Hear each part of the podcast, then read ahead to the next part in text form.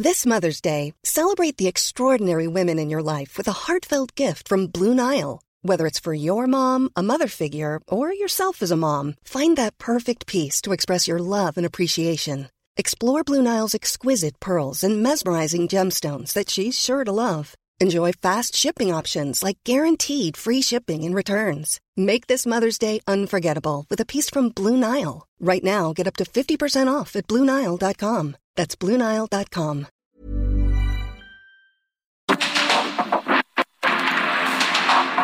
Porque el mundo actual no se entendería sin la economía, las finanzas y los negocios.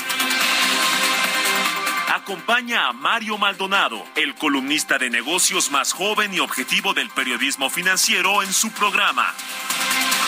Bitácora de negocios.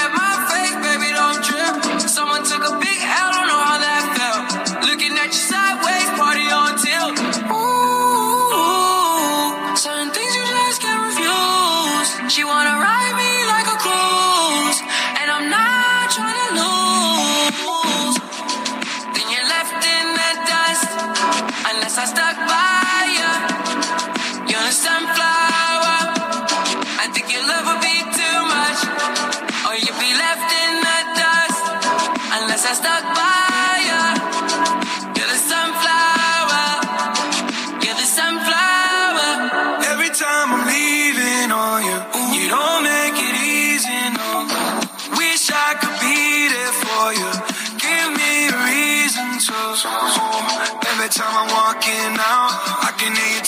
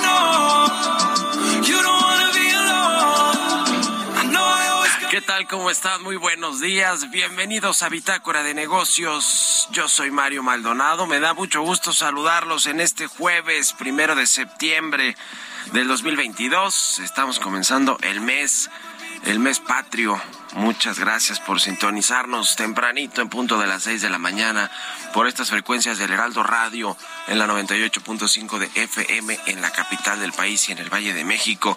Nos escuchamos en el resto de la República Mexicana también a través de las estaciones hermanas del Heraldo Radio en Guadalajara, en Monterrey, en Oaxaca, en Tampico, en Tijuana, en Tuxtla Gutiérrez, en Tehuantepec, en La Laguna, en fin, saludos a todos y a quienes escuchan el podcast a cualquier hora del día, cualquier día. Muchas gracias por sus comentarios. Comenzamos este jueves con un poquito de música, como todos los días antes de entrarle a la información.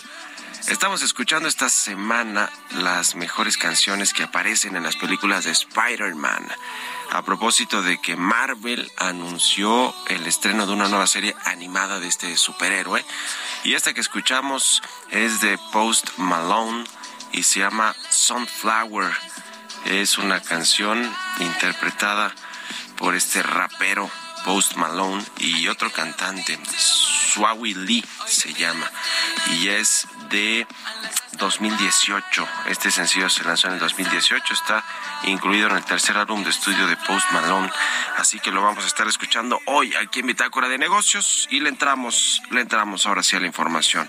Vamos a hablar con Roberto Aguilar los temas financieros más relevantes. Las bolsas prolongan su caída, descuentan agresivas alzas de tasas en el mundo. Ahora Estados Unidos prohíbe exportación a China de chips de inteligencia artificial. Y mercado bursátil local ya está en fase bear market. Vamos a entrarle a ese tema. También ayer el Banco de México dio a conocer su informe trimestral recortó el pronóstico de crecimiento para este 2023, pasó de 2.4 a 1.6%. Para el 2023, el próximo año, para este año lo mantiene más o menos estable y la inflación también arribita del 8% para el cierre de este 2022. En fin, vamos a eh, eh, examinar este informe trimestral del Banco de México al ratito con Alonso Cervera, economista en jefe para América Latina de Credit Suisse. Vamos a hablar con Gerardo Flores. Eh, economista especializado en temas de análisis de políticas públicas sobre el subejercicio, sobre el subejercicio en el gasto presupuestal de la Secretaría de Hacienda de educación, de salud, de seguridad. Hoy, por cierto, es el cuarto informe de gobierno, el mensaje del presidente López Obrador a las 5 de la tarde. A partir de las 4 va a estar, eh, digamos, ya eh, todo el, el asunto listo para que a las 5 en punto arranque este cuarto informe de gobierno del presidente López Obrador. Y hablaremos también con el presidente de la Coparmex Ciudad de México, con Armando Zúñiga capta la Ciudad de México un tercio de la inversión extranjera directa del país en el segundo trimestre del 2022. ¿Cómo están las cosas en términos de inversión y de actividad económica en la capital del país? Vamos a platicarlo con Armando Zúñiga. Y también eh, sobre este destape que hizo el presidente López Obrador del nuevo director de la empresa Litio MX, que pues es hijo de su superdelegado en Sonora, donde hay pues más minas de litio.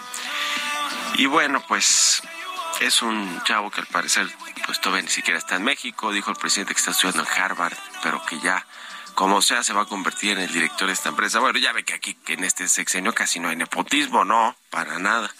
No, no, no, no ha habido, no, eso no es nepotismo.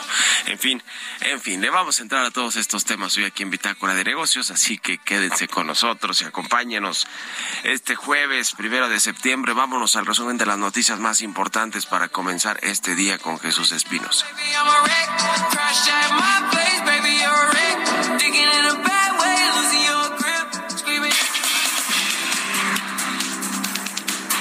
El Banco de México recortó su expectativa de crecimiento para el PIB de nuestro país del próximo año. Ahora su escenario central es de un avance de 1.6% que contrasta con el 2.4% previsto en junio.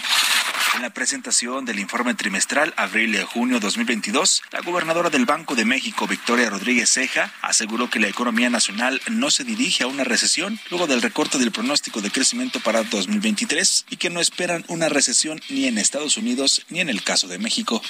El escenario central tanto para Estados Unidos como para México. Es uno de crecimiento. Realmente tanto las estimaciones por parte del Fondo Monetario Internacional como las que nosotros tenemos no incorporan un escenario de recesión para Estados Unidos presentar el documento, la funcionaria destacó que la inflación ha seguido presentando choques no anticipados, situándose en niveles mayores a los previstos, por lo que se ubica en niveles no vistos en dos décadas. Como sabemos, la inflación tiene impactos eh, muy importantes y más fuertes eh, sobre las familias que tienen menos recursos. Eh, en este sentido, el no actuar por parte del Banco de México nos llevaría a tener inflaciones seguramente más altas que las que tenemos. Y en este sentido, comentaría pues a, las familias, a la sociedad en general, que el compromiso del Banco de México es muy fuerte. Analistas de Moody's consideraron que la economía de México se vería afectada por la desaceleración que se proyecta en los Estados Unidos. La calificadora ajustó las expectativas de crecimiento de los países que conforman el G20 y donde destaca que para México esperarían un avance del 2% este año y de 1% para 2023. Durante el segundo trimestre del año, la producción de gas natural de petróleos mexicanos, sin incluir a sus socios, se incrementó 194 millones de pies cúbicos diarios. Esto es 5.3% más que lo producido en el mismo trimestre de 2021.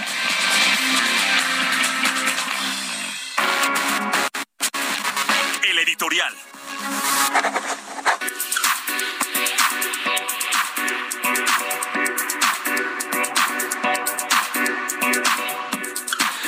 Pues hoy es el cuarto informe de gobierno del presidente López Obrador. El mensaje, como lo hacían los viejos priistas, aunque no va a ser tan solemne ahora, va a ser en Palacio Nacional, tan solemne como en administraciones anteriores, va a ser en Palacio Nacional, pero pues ya nos damos una idea de lo que va a decir el presidente López Obrador escuchando, porque seguramente todos hemos escuchado alguno de estos 215 mil spots de radio y televisión que se han lanzado previo a este informe, este cuarto informe de gobierno, que pues escribo yo en mi columna del Universal, por si quieren echarle un ojo, son más eh, pues que un informe, un tema de propaganda, pero sobre todo el presidente López Obrador sabe manejar muy bien los temas publicitarios.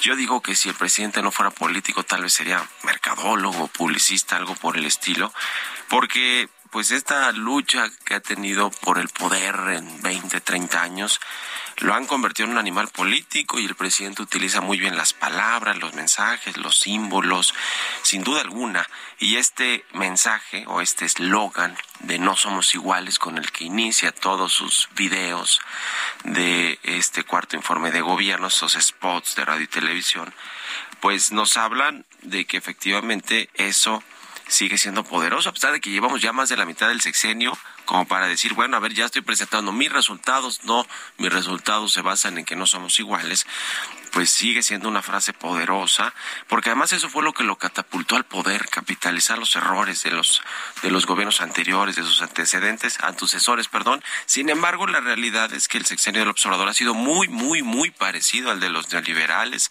o peor si nos atenemos a los datos duros en materia económica, de desigualdad, de inseguridad, de violencia, entre otros, pues ha sido peor en realidad. Y como al presidente le gustan los símbolos y gobierna con ellos, pues sí, yo hice una comparación de los exenios de Peña Nieto y de Felipe Calderón para exponer que esta frase o este ardid publicitario del no somos iguales, que se ha permeado sobre todo en las bases electorales del presidente López Obrador, pues la verdad es que sí son iguales, ¿no? La política neoliberal se mantiene y ha sido pues más eh, rigurosa con el COVID-19, de no aumentar la deuda, de no de recortar a todo lo posible la administración pública. En el crecimiento, bueno, pues hemos, eh, es, el sexenio que ha tenido los tres años y medio que van pues eh, de menor crecimiento. La violencia y la inseguridad pues está más eh, fuerte que la que tuvimos en los últimos dos sexenios. En el tema de salud también nos tocó una pandemia como en su momento la de la influenza. Hay casas grises y casas blancas y estafas maestras y desfalcos en Segalmex, proyectos que no funcionan, inoperantes, que no se terminan. El tren México-Toluca que se viene arrastrando tampoco se va a terminar este sexenio. Hay tragedias en obras como la del sexenio pasado del Paso Express, pero pues aquí se le cayó el metro a la jefa de gobierno y murieron 26 personas Lo de la tragedia minera en Coahuila nos recuerda lo de pasta de conchos. Así que, a la luz de los hechos, esta frase mercadológica, este ardid publicitario de no somos iguales, pues más que eso, parece que es una realidad y que sí son iguales. En fin, ¿ustedes qué opinan? Escríbanme en Twitter, arroba Mario Mal y en la cuenta arroba Heraldo de México. Economía y mercados. Roberto Aguilar ya está aquí en la cabina del Heraldo Radio. Mi querido Robert, buenos días. ¿Cómo estás, Mario? Me da mucho gusto hablar de ti y a todos nuestros amigos. Vaya, agosto convulsionado para las bolsas, pero parece ser que van a prolongar esta situación de inestabilidad. Y es que las bolsas asiáticas caían y el dólar se disparaba, ya que los inversionistas recibieron septiembre con órdenes de venta tras un mes vapuleado por el temor de agresivas alzas de tasas por parte de los dirigentes monetarios mundiales. Este mes se espera que tanto la Reserva Federal de Estados Unidos como el Banco Central Europeo suban sus tasas tres cuartos de punto. De hecho, Mario, fíjate que para el caso de Europa, ya los futuros apuntan a un 80% de probabilidades de que haya un aumento de tres cuartos de punto. Y ayer la presidenta de la Fed de Cleveland, Loretta Mester, dijo que el Banco Central de Estados Unidos tendría que subir las tasas por encima del 4%, esto a principios del año que viene y mantenerlas en ese nivel para que la inflación vuelva a alcanzar el objetivo de la Fed. También dijo que el tema de la recesión sí se vislumbra en uno o dos años. Los, los mercados están a la espera del dato del empleo de Estados Unidos mañana y puede que no les guste una cifra fuerte si sirve para justificar los aumentos agresivos de tasas, lo que podría impulsar aún más el dólar estadounidense. Y bueno, ayer justamente las bolsas estadounidenses terminaron el mes con el peor rendimiento de agosto en siete años. Esto respecto al mes anterior, el Dow Jones perdió 4.06%, el S&P 500 4.2% y el Nasdaq 4.6%. En este contexto, el índice de precios y cotizaciones de la Bolsa Mexicana de Valores acumuló una baja de 6 ciento y tocó el nivel más bajo, Mario, desde el primero de marzo del 2021, acumulando una caída de 20% para confirmar que se encuentra en un, en un mercado bajista o bear market. Los principales mercados bursátiles del mundo reportan caídas de doble dígito en el año. Hoy los futuros de Estados Unidos también con bajas. ¿Y qué, qué nos podría eh, deparar justamente esta situación del mercado mexicano, que ayer fue víctima también de otras circunstancias? Bueno, pues que pudiera bajar un poco más, pero también hay que recordar que había acumulado, al igual que el resto de las bolsas del mundo, una ganancia interesante en, eh, considerando los primeros meses de este año. Y luego la actividad de las fábricas de Asia se desplomó en agosto, ya que las restricciones por el COVID-19 de China y las presiones de los costos siguieron perjudicando a las empresas. Datos, por ejemplo, de Japón, China, Corea del Sur y Taiwán confirman justamente que hay un tema de la escasa demanda que se suma a los dolores de cabeza de unas empresas que ya sufren las persistentes limitaciones de la oferta. Y bueno, los precios del petróleo caían nuevamente con el temor de que la agresiva subida de las tasas en todo el mundo frene la economía y haga mella en la demanda del combustible, mientras que las nuevas restricciones para frenar el COVID-19 en China también añadieron presión, presión, perdón. Y es que fíjate que el Centro Tecnológico del Sur de China, Shenzhen, reforzó las restricciones de COVID a medida que los casos siguieron aumentando, suspendiendo durante tres días los grandes eventos y los espectáculos en interiores en Boan, que es el distrito más poblado de aquella ciudad. Así es que la pesadilla continúa no solamente en China, en todo el mundo, pero sí se ha acentuado más en aquel país. Y bueno, los ministros de finanzas del grupo de los siete países más ricos debatirán un límite máximo para los precios del petróleo ruso propuesto por el gobierno del presidente Joe Biden. Mañana se van a reunir ya anticipó la Casa Blanca.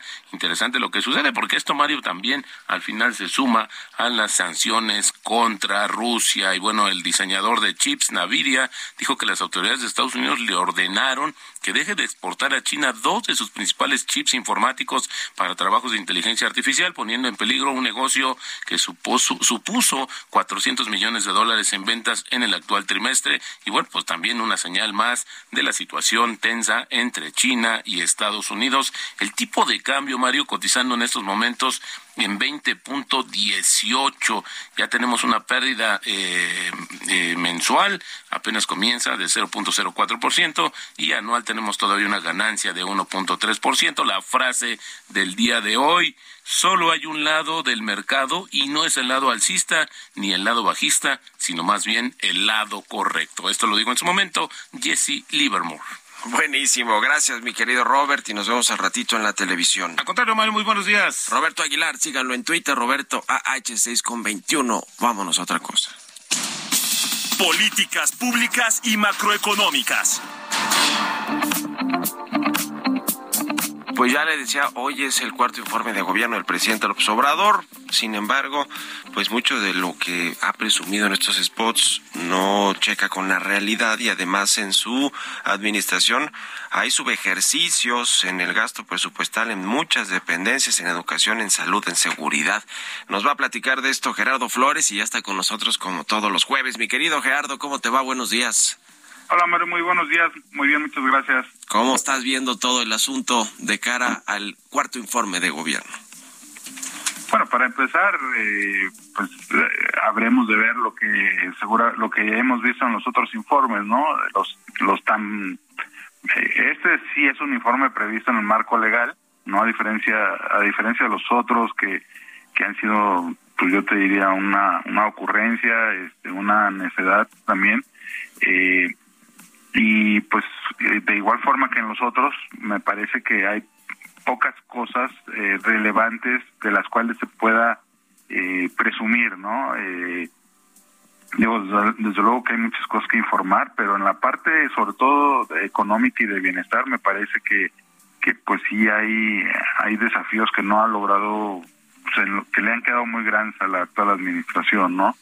eh, pues tienes el problema, el tema del, del ramo de la salud, donde pues con la pandemia vimos cómo eh, sorprendió a un gobierno pues, incapaz de hacer frente a, a, un problema que pues estaba quejando a todo el mundo eh, y aún así hemos visto cómo digo a pesar de esa sacudida que sufrimos eh, pues el gobierno no no ha mostrado una convicción de pues de ser un mejor ejecutor del gasto en materia de salud por ejemplo de programar eh, más recursos para ese segmento o ese sector eh, y aún así con lo que se programó para este año, por ejemplo, pues, traen un subejercicio en el ramo de salud de 33 mil 300 millones de pesos a lo ejecutado entre enero y julio, ¿no?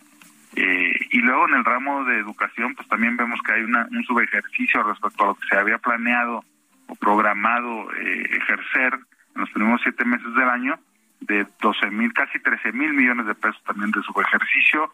Eh, luego pues, tienes otro rubro importantísimo para la población, que es el de seguridad pública, protección ciudadana, donde hay un, un subejercicio también de 10 mil millones de pesos, ¿no?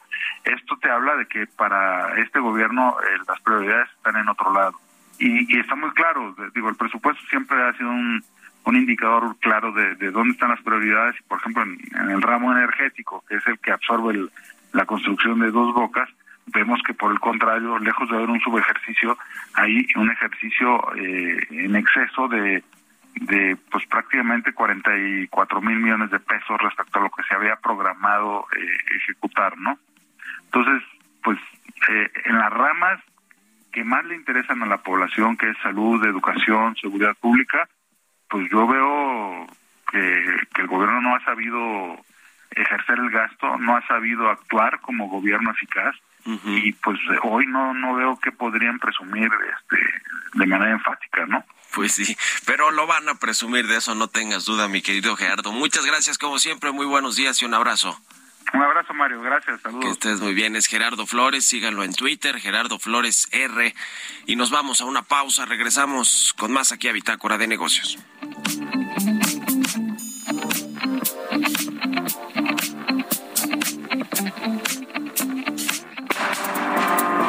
En un momento continuamos con la información más relevante del mundo financiero en Bitácora de Negocios con Mario Maldonado. Regresamos.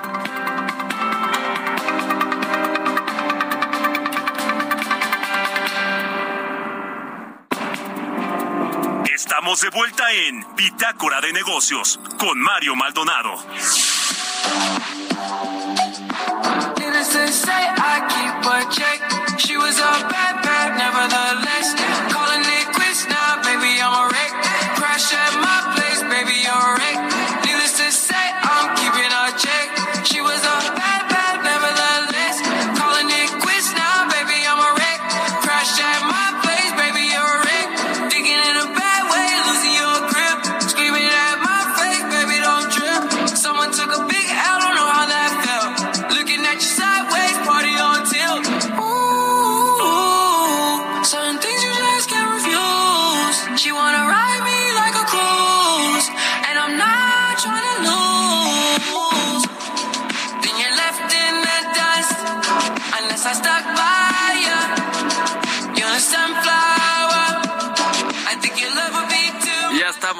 Regreso aquí en Bitácora de Negocios. Son las 6 de la mañana con 30 minutos y regresamos con un poquito de música. Esta semana hemos estado escuchando canciones de películas que aparecen en la... Eh, en, en... There's never been a faster or easier way to start your weight loss journey than with PlushCare. PlushCare accepts most insurance plans and gives you online access to board-certified physicians who can prescribe FDA-approved weight loss medications like Wigovi and Zepbound for those who qualify. Take charge of your health and speak with a board-certified physician about a weight loss plan that's right for you. Get started today at plushcare.com slash weight loss. That's plushcare.com slash weight loss. plushcare.com slash weight loss.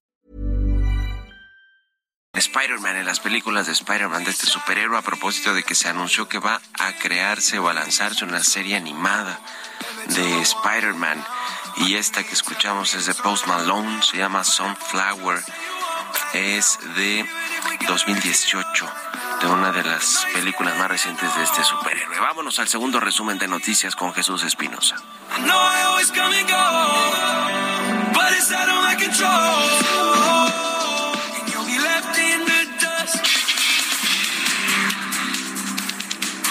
Comisión Económica para América Latina y el Caribe propone que los países de la región adopten un pacto social fiscal para la sostenibilidad financiera de los servicios de salud pública. El secretario ejecutivo del organismo dijo que solo así podrá lograrse la protección social universal que aborde los desafíos de cobertura y suficiencia. El proyecto de presupuesto de egresos de la Federación para el próximo año deberá considerar a la región del sureste como prioritaria, así lo aseguró Carlos Mier Terán, director general adjunto de la Banca de Inversión del Fondo Nacional de Infraestructura. Agregó que deberá acelerar las inversiones que están en proceso en México, como el corredor interoceánico del Istmo de Tehuantepec y el Tren Maya. Teléfonos de México ofreció un esquema diferente para los trabajadores de nuevo ingreso según los resultados de la mesa técnica. La propuesta busca que las pensiones de los nuevos trabajadores se compongan en parte del ahorro para el retiro y otra más de la empresa. Además ofreció que la edad de jubilación sea de 35 años de servicio o 65 años de edad. La jefa de gobierno de la Ciudad de México, Claudia Sheinbaum, anunció que los padres de San Diego y los gigantes de San Francisco de las grandes ligas de béisbol jugarán dos partidos históricos en la Ciudad de México el próximo año. Los juegos se llevarán a cabo el 29 y 30 de abril del 2023 en el estadio Alfredo Harp Elú y representará la primera serie de la temporada regular jugada en la capital mexicana. Entrevista.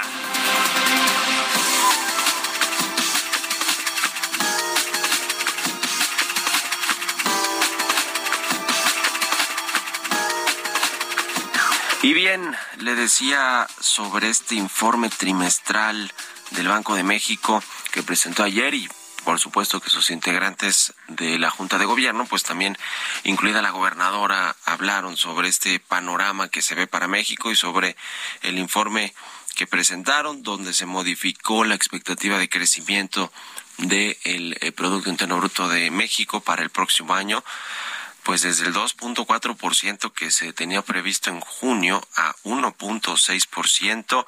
Para este año se queda prácticamente igual el escenario central de crecimiento económico con un eh, pues eh, con una proyección de 2.2% y también la inflación la inflación que está eh, arriba del 8.5% actualmente se prevé que desacelera un poquito hasta el 8.1% al cierre del último trimestre de este año. Vamos a platicar y analizar estos, estos datos y la perspectiva económica con Alonso Cervera, él es economista en jefe para América Latina de Credit Suisse. ¿Cómo estás, Alonso? Qué gusto saludarte. Buenos días.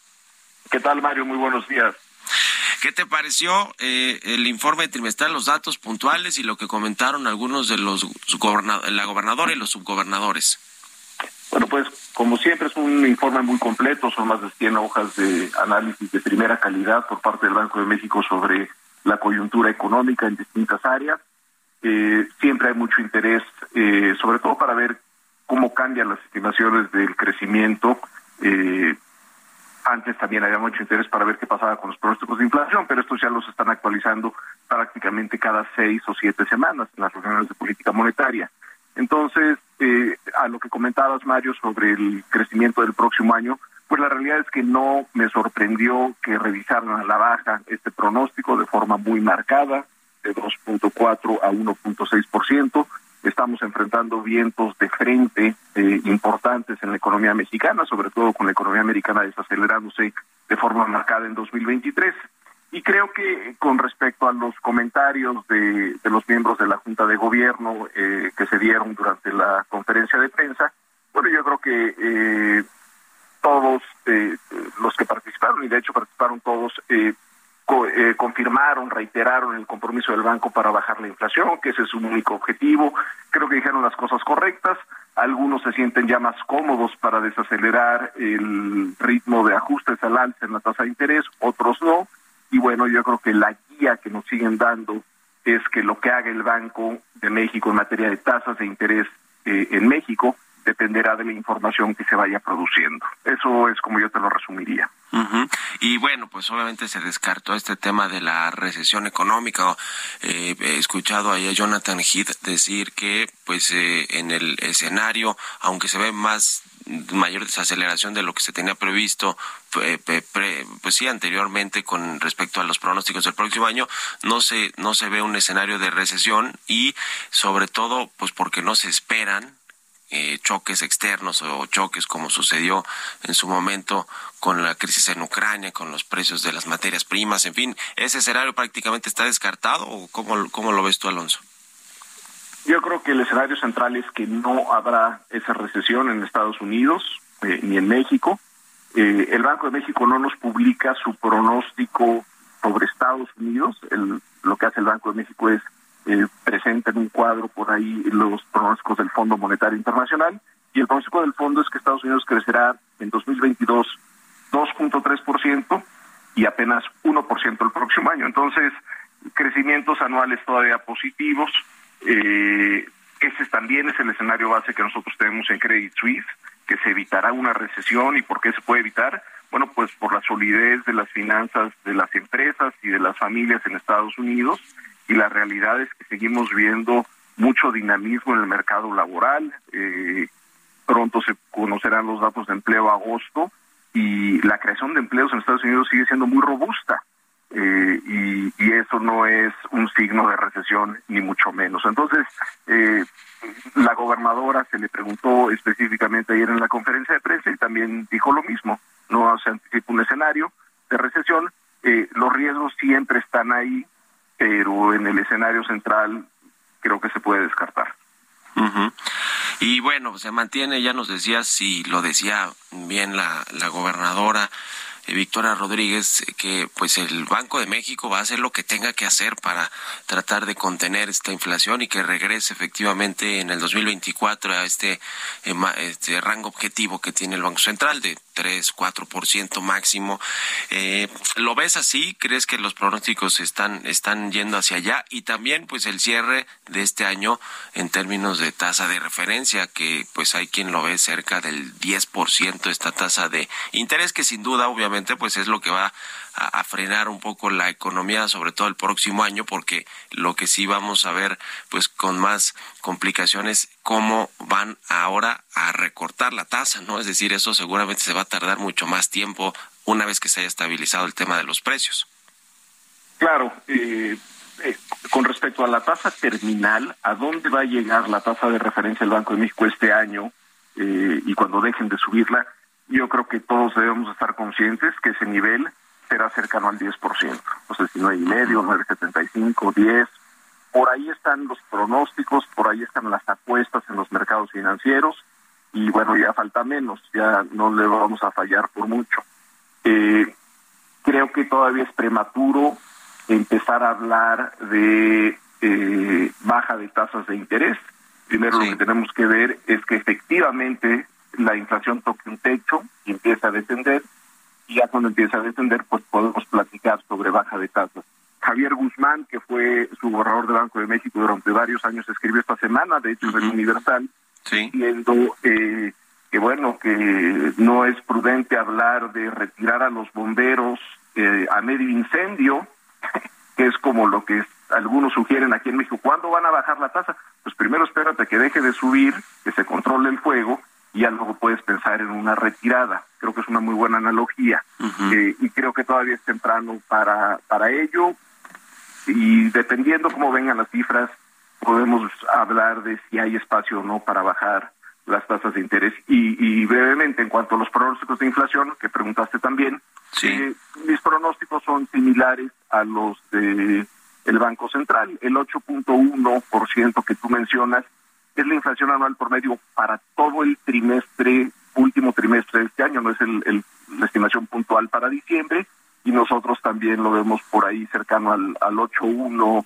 en promedio en el trimestre, creo que diciembre lo traemos en 8.3, eh, pero lo central es que qué bueno que ayer Victoria Rodríguez y el Banco de México nos dijeron creemos que la inflación tocó un pico en el tercer trimestre y va a empezar a descender, lo dicen casi casi ya en septiembre, entonces creo que hablan con, con muchos elementos y esto nos debe dar más confianza de que probablemente lo peor en materia de inflación ya pasó.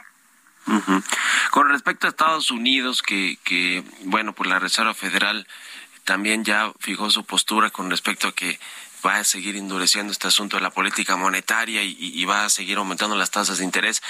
Eh, y bueno, Jonathan Heath también ha dicho que pues México tiene que seguir a la Reserva Federal para mantener ese, eh, digamos, ese atractivo en términos de diferencial de tasas de interés. Tú, tú me imagino que, lo ves más o menos similar. Eh, ¿Cómo estás viendo el tema de Estados Unidos puntualmente con su política monetaria, con los mensajes que ha mandado la Fed? Eh, vamos a seguir viendo alzas en Estados Unidos durante las siguientes reuniones, al menos las tres que quedan este año. Seguramente veremos incrementos en la tasa de fondos federales. Eh, en cuanto a la magnitud, pues hay que irnos reunión por reunión. Eh, para la de septiembre, que si mal no recuerdo es el 11 de septiembre en Estados Unidos, vamos a tener ya más datos de inflación y de empleo y eso va a determinar si suben la tasa en 50 puntos base o en 75 puntos base. Si la inflación sale muy alta o si la creación de empleo sale muy fuerte, pues probablemente tengan que subir 75 puntos base allá en septiembre. Y creo que para la reunión de septiembre aquí en México, pues yo creo que van a replicar lo que haga la FED. Eh, no soy muy fan de que estemos copiándole a la FED, eh, entiendo lo que hay detrás, que es esta necesidad de mantener un, un diferencial atractivo para darle estabilidad al tipo de cambio, sobre todo es eso. Pero eh, yo creo que en algún momento ya nos estamos acercando cada vez más a ese momento en el que hayan voces más eh, duras y más claras que digan no necesariamente tenemos que seguir a la FED. Creo que Galia Borges, Gerardo Esquivel eh, son más partidarios de desacoplar la, política monetaria de México de la de la FED. Irene Espinosa y Jonathan Kidd están en el otro extremo y yo creo que ahí la fiel de la balanza será la gobernadora, Victoria Rodríguez. Creo que al menos en el muy corto plazo, en septiembre, el Banco de México irá con lo que haga la FED y ya para la reunión de, de noviembre y la de diciembre puede ser que otro gallo cante y se animen a hacer algo distinto a la.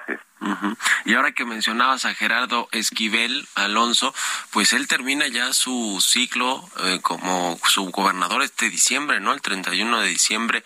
Y creo que le preguntaron, de hecho, en la conferencia de ayer y dijo que pues no sabe su destino, su futuro, o, obviamente no ha tenido acercamientos para hablar el tema con el presidente del observador, que es el que eventualmente podría proponer a un nuevo integrante de la Junta o, ratificar a Esquivel, ¿no? ¿Tú cómo ves ese, este tema? Sí, efectivamente le preguntaron al gobernador Esquivel si ha tenido ya algún acercamiento con el presidente y dijo, no lo he tenido ni lo voy a propiciar, me voy a mantener al margen, que él decida y eventualmente que decida el legislativo si es si quieren traer a alguien más o ratificarme.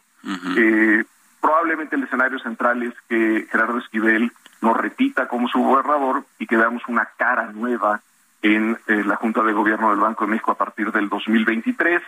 Eh, efectivamente su periodo, el de Gerardo Esquivel, termina este año y lo ideal es que eh, la persona que lo llegara a reemplazar lo reemplace desde el primero de enero, pero no hay que olvidar que en el pasado ya hemos tenido juntas de gobierno eh, a las que le falta un integrante. Eh, recuerdo que fue con el presidente Calderón eh, durante algún tiempo hubo una vacante, creo que fueron cinco meses sin su gobernador.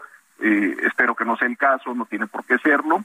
Eh, y bueno, habrá que estar atento eh, a las mañaneras sobre este tema porque ahí es donde suelen anunciarse este tipo de enroques. Desde donde se gobierna en realidad en Palacio Nacional. Muchas gracias, estimado Alonso Cervera, economista en jefe para América Latina de Credit Suisse, por estos minutos, como siempre, y muy buenos días.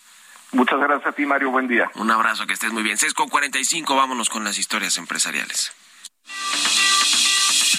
Expo Nacional Ferretera, el evento más grande de la industria ferretera en Latinoamérica, te invita este 8, 9 y 10 de septiembre en Guadalajara, Jalisco, a hacer negocios con más de 700 marcas participantes. Si vendes productos ferreteros y de la construcción o tienes un proyecto y necesitas proveedores, no te lo puedes perder. Regístrate gratis en www.expoferretera.com.mx. Te esperamos. Historias empresariales. Pues ya le decía, el presidente López Obrador destapó o anunció a quien será el director de esta empresa recién creada, recién constituida, Litio MX, para gestionar, pues sí, los recursos naturales de México en términos de, de litio. Eh, se trata de un joven originario de Sonora, que es hijo de el superdelegado de la 4T allá en Sonora. Primero dijo que iba a ser el gobernador y después dijo, bueno, el hijo del superdelegado, ya lo pensé bien. Primero dijo que iba a ser Durazo y luego cambió de opinión, pero resulta que este chico que no lo conocemos, pues, eh, pues no está estudiando, creo que en Harvard, dijo el presidente López Obrador. Y bueno, vamos a escuchar lo que comentó y más de esta empresa con Giovanna Torres. Conferencia de prensa mañanera de este miércoles, el presidente Andrés Manuel López Obrador dio a conocer el nombre del director de la empresa paraestatal Litio para México, Litio MX. Se trata de Pablo Daniel Taidea Arriola. El Ejecutivo Federal adelantó que la empresa en construcción Litio para México funcionará con capital público-privado. Además, reconoció que el gobierno federal no le alcanzaría el presupuesto público para operar la nueva empresa del Estado. Litio MX estará instalada en Sonora, entidad de donde será su titular Pablo Daniel, quien es ingeniero industrial y de sistemas por la Universidad de Sonora y estudios en transferencia de tecnología en gestión de proyectos en energías renovables y eficiencia energética por la Universidad de Harvard. Fue apenas la semana pasada que a través de un decreto, el gobierno del presidente López Obrador creó la empresa agrupada en el sector y coordinada por la Secretaría de Energía con personalidad jurídica y patrimonio propio con autonomía técnica, operativa y de gestión. La empresa iniciará sus funciones para el cumplimiento de su objeto a más tardar dentro de 180 días naturales siguientes a la entrada en vigor del presente decreto. Para Bitácora de Negocios, Giovanna Torres.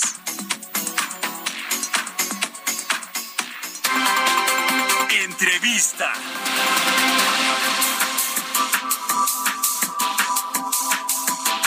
Y bien, vamos a platicar con Armando Zúñiga, él es presidente de la Coparmex Ciudad de México, quien me da gusto saludar. ¿Cómo estás, Armando? Buen día. Buenos días, Mario.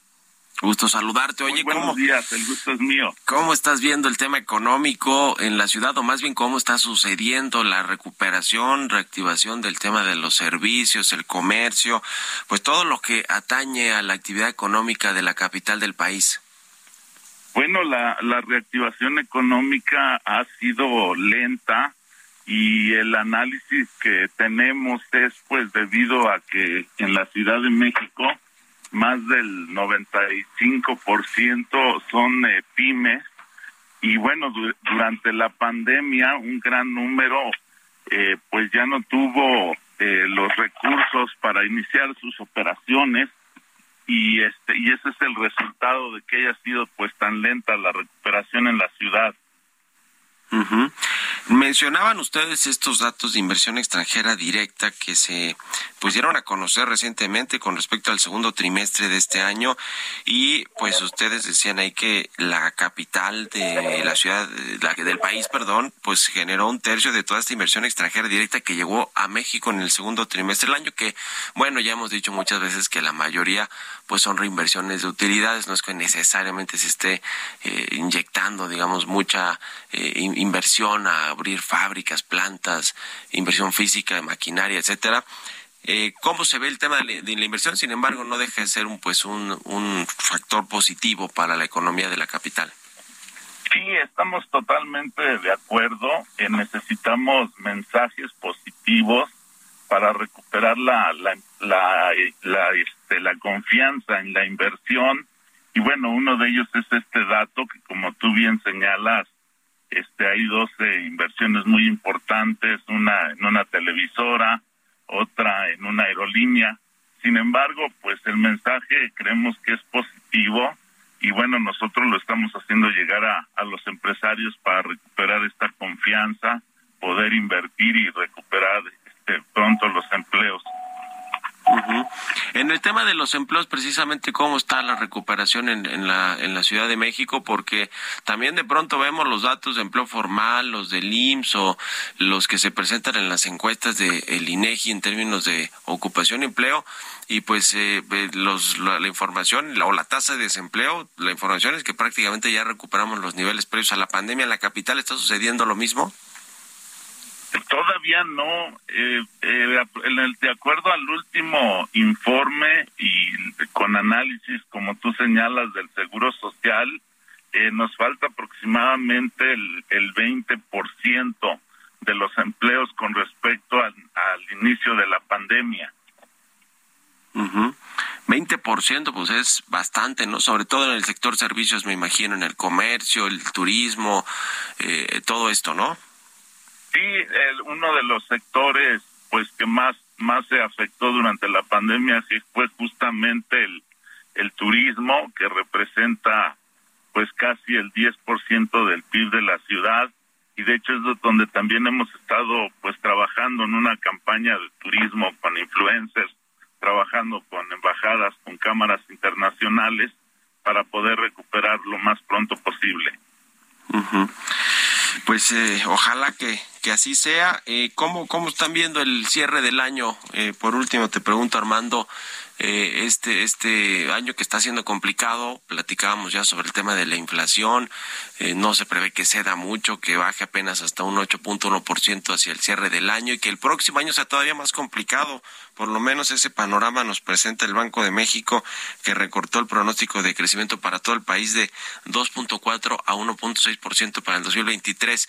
¿Qué, ¿Qué esperan al cierre de este año y, y, y del, y, del, y el inicio del siguiente o todo el siguiente, Armando? Sí, bueno, de acuerdo a los datos que tú señalas y que coincidimos, hay un grave problema en, la inflación. Eh, el cierre del año, pues bueno, viene eh, alguna parte de, reactivación por lo que se da económicamente a, a la, las fiestas decembrinas, lo de fin de año, pero sí nos, nos espera un 2023 eh, difícil y bueno, pues el, la inflación le, le pega justamente a, a los pequeños salarios, a la gente que, que menos tiene. Entonces, pues bueno, esperemos ahí eh, que los datos pudieran ser eh, pues no tan negativos. El próximo año ya ven recuperación por lo menos eh, previa a lo que teníamos, eh, a, previa al COVID-19, esta crisis que le pegó fuerte a todo el país y al mundo. Sí, a 2023 esperemos que por lo menos ya hemos recuperado ese 20% restante de, de los empleos y bueno, pues eh, verán ahí otros factores como la, la inflación, pero esperamos eh, con mensajes positivos el, el poder recuperar por lo menos. Pues ya lo veremos. Gracias, Armando Zúñiga, presidente de Coparmex Ciudad de México, por estos minutos y buenos días. Agradezco mucho el espacio, Mario. Saludo al auditorio. Hasta luego, que estés muy bien. Con esto, pues nos despedimos prácticamente. Le decía que hoy el informe de gobierno del presidente López Obrador es en punto de las cinco de la tarde en Palacio Nacional. Y bien, pues ahí estará el gabinete, eso sí, esos ritos de alabar al presidente y de estar allí en esa solemnidad de, del discurso del informe presidencial no se rompe, es así esa sí no se rompe. Ya estarán todos los integrantes del gabinete legal y ampliado del presidente López Obrador. Ya le estaremos contando mañana pues lo que dijo en este cuarto informe de gobierno. Así que gracias, gracias por acompañarnos, por habernos acompañado este jueves aquí en Bitácora de Negocios. Se quedan en estas frecuencias del Heraldo Radio con Sergio Sarmiento y Lupita Juárez. Nosotros nos vamos a la televisión, al canal 8 de la televisión abierta, a las noticias de la mañana y nos escuchamos aquí mañana tempranito a las 6. Muy buenos días.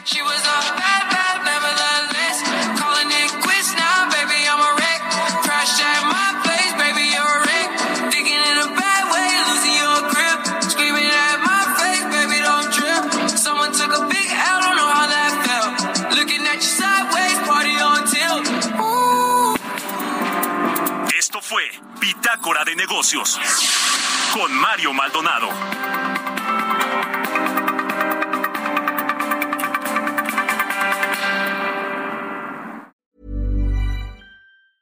Hey, it's Danny Pellegrino from Everything Iconic.